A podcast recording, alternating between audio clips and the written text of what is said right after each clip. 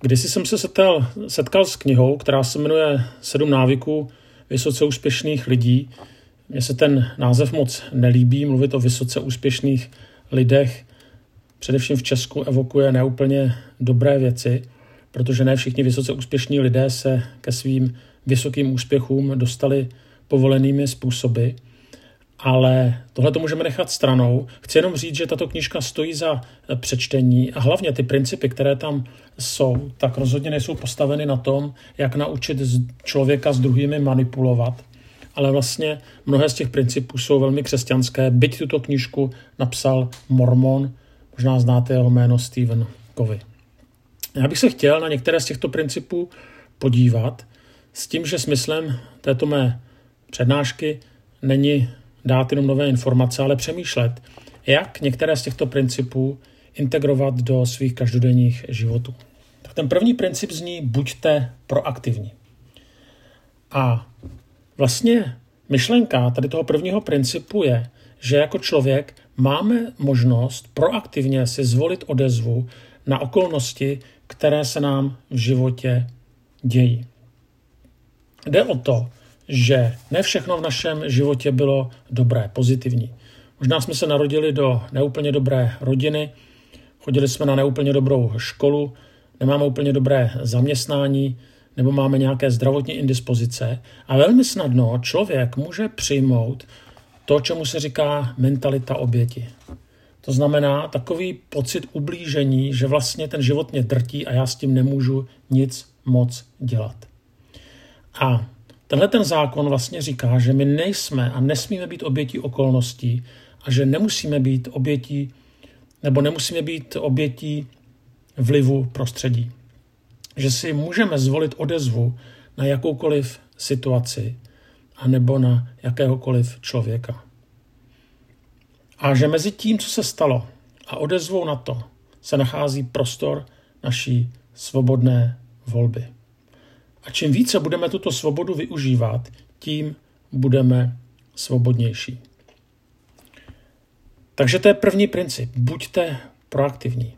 Nikdy se nesmířte s tím, že jste oběť. Druhý princip, nebo druhý návyk, začínejte s myšlenkou konce. Totiž nejde jenom o to myslet na smrt, ale spíš jde o to myslet na to, co chci tím či oním chováním nebo nějakým rozhodováním vlastně docílit.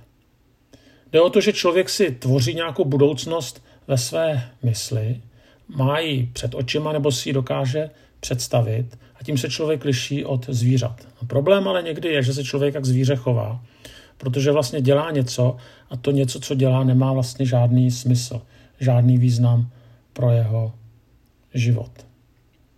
A tak eh, vlastně tahle ta druhá věc eh, je postavená na tom, abych si pokládal otázku, co tím, co dělám, vlastně chci dosáhnout.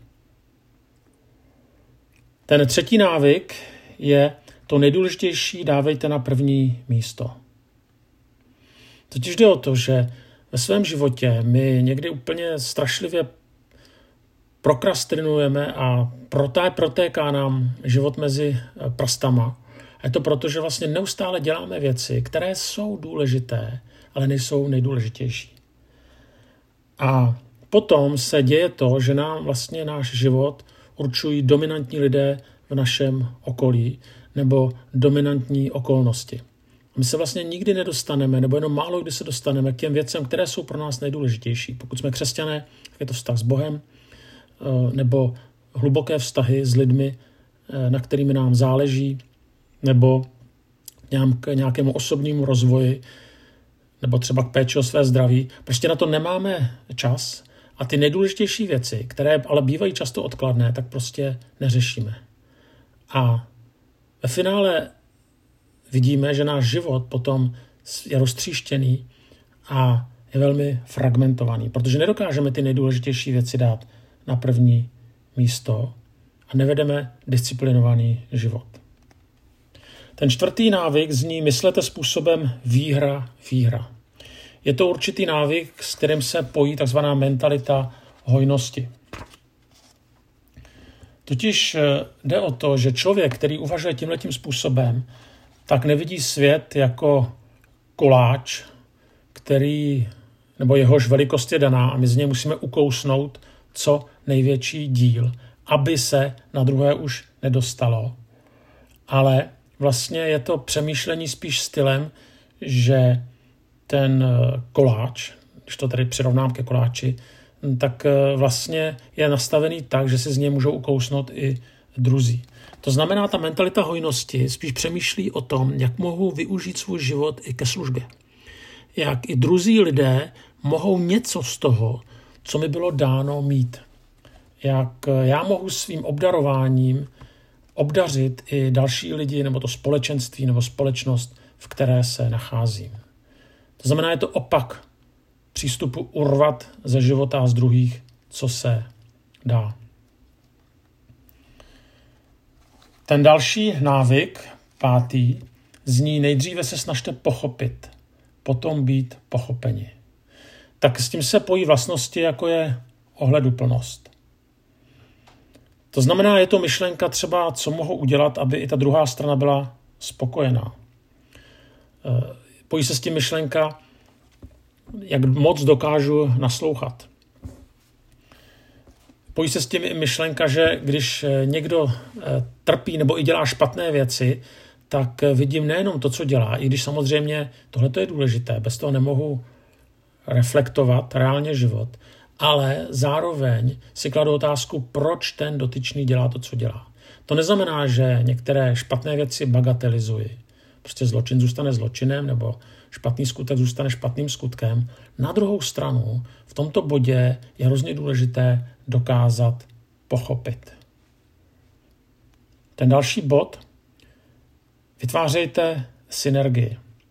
To znamená jednoduchou myšlenku, že vždycky se lepší věci dělají ve dvou, ve třech, to znamená v týmu, než když jsem sám. Pokud vytvářím s někým synergii nebo spojení, tak jsem vlastně ochoten opustit některé svoje zažité představy a naslouchat druhým lidem. Jsem ochoten hledat nové možnosti, o kterých jsem si myslel, že třeba ani neexistují. A znamená to i určitou pokoru, protože pokud eh, tedy tuhle tu synergii připouštím, tak samozřejmě někdo jiný může přijít s lepším nápadem, než jsem měl já. A na mě je, abych ho akceptoval. A to ne vždycky každý dokáže. A pak je tady sedmý návyk, a to je ostřete pilu. To znamená, je to určitý návyk neustálého sebezdokonalování, nebo možná lépe řečeno sebeobrody. Jde o to, že člověk eh, se snaží růst duchovně, potom také vztahově, potom také tělesně a potom také duševně. To znamená, jsou to takové čtyři oblasti. Ta duchovní oblast vztah s Pánem Bohem, modlitba, písmo. Myslím si, že tím by měl člověk den začínat i končit. Pak je to vztahový růst, to znamená, že investuji do určitých vztahů, které jsou důležité, že vztahy pro mě nejsou ztráta času, a nevyužívám vztahy jenom proto, abych uzavřel třeba nějaký, nějaký biznis. Potom je to tělesný rozměr osobnosti, kdy nemusím čekat na to, až mě začne bolet záda nebo až se zadýchám při cestě po schodech. To znamená, něco dělám se svým tělem. A pak je to duševní rozvoj. To znamená, že čtu, že se rozvíjím i v tom, že něco vím mimo svůj obor, v kterém třeba podnikám nebo v kterém něco dělám. Tak eh, to bylo těch sedm návyků, ještě jednou je zopakuju. Buďte proaktivní. To znamená, nikdy nepřijměte to, že jste oběť okolností, oběť toho, kde jste se narodili a tak dále. Ten druhý návyk, začínejte s myšlenkou nakonec. To znamená, když děláte nějakou činnost, pokládejte si nepříjemnou otázku, proč dělám to, co dělám, co tím chci dosáhnout. Další, třetí návyk, to nejdůležitější dávejte na první místo. To znamená, snažte se o to, aby váš život nebyl fragmentovaný, roztříštěný. Pojmenujte si to, co je pro vás skutečně v životě nejdůležitější a přemýšlejte nad tím, jak moc je to pro vás v životě reálná priorita. Pokud tvrdíte, že nejdůležitější je pro vás váš partner, jediná vaše komunikace je eh, nevím, pět minut, deset minut denně a vlastně o ničem hlubokém, tak asi někde budete mít problém. Pokud je pro vás nejdůležitější pán Bůh modlíte se jenom, když vás něco bolí, tak taky asi někde bude problém. To znamená, to nejdůležitější dávejte na první místo. To neznamená, že tomu dáte nejvíc času, ale že tomu dáte nějaký kvalitní čas. Ten čtvrtý návyk, myslete způsobem výhra, výhra. Přijměte mentalitu hojnosti. Nemusíte ze života urvat, co se dá, ale můžete naopak svoje obdarování využít k tomu, aby z toho měli něco i druzí lidé. Jste tady pro druhé lidi. Člověk nebyl stvořený k tomu, aby konzumoval, ale aby dával, aby dělal druhým lidem radost. Dále nejdříve se snažte pochopit, potom být pochopeni. S tímto souvisí i určitá ohleduplnost. To znamená, zkuste vidět svět očima druhého člověka. To neznamená, že všechno budeme omlouvat, že mávneme rukou, že řekneme, no on měl těžký život, tak může škodit druhým. To v žádném případě tenhle ten bod neznamená, ale prostě znamená to pochopit. Protože když pochopíme druhého, tak potom vidíme i některé věci v širším kontextu. A dále vytvářejte synergii. To znamená, snažte se dělat věci v týmu s druhými lidmi. Vězte, že prostě vaše nápady, vaše myšlenky určitě nejsou špatné, ale můžou být další lidé, jejichž nápady a myšlenky jsou ještě lepší. To znamená, nesnažte se za každou cenu bránit své postoje, ale naslouchejte druhým a realizujte, pokud něco, nebo realizujte ty věci, které vnímáte u druhých, jakože jsou správné. Nějak vás to neponíží. Mějte v tomhle pokoru. A ta poslední myšlenka, ostřete pilu. To znamená, investujte do svého duchovního, duševního, vztahového i tělesného rozměru osobnosti. Tyhle ty věci většinou nehoří, ale když brousíme pilu, tak vlastně jinými slovy aplikujeme jeden z těch návyků a to ten, že dáváme ty nejdůležitější věci na první místo. A pokud to tak děláme, tak potom máme pocit, že svůj život máme aspoň trošku pod kontrolou, že nám nediktují okolnosti nebo druzí dominantní lidé v našem okolí. Tak tolik eh, velmi stručně těm sedmi návykům úspěšných lidí.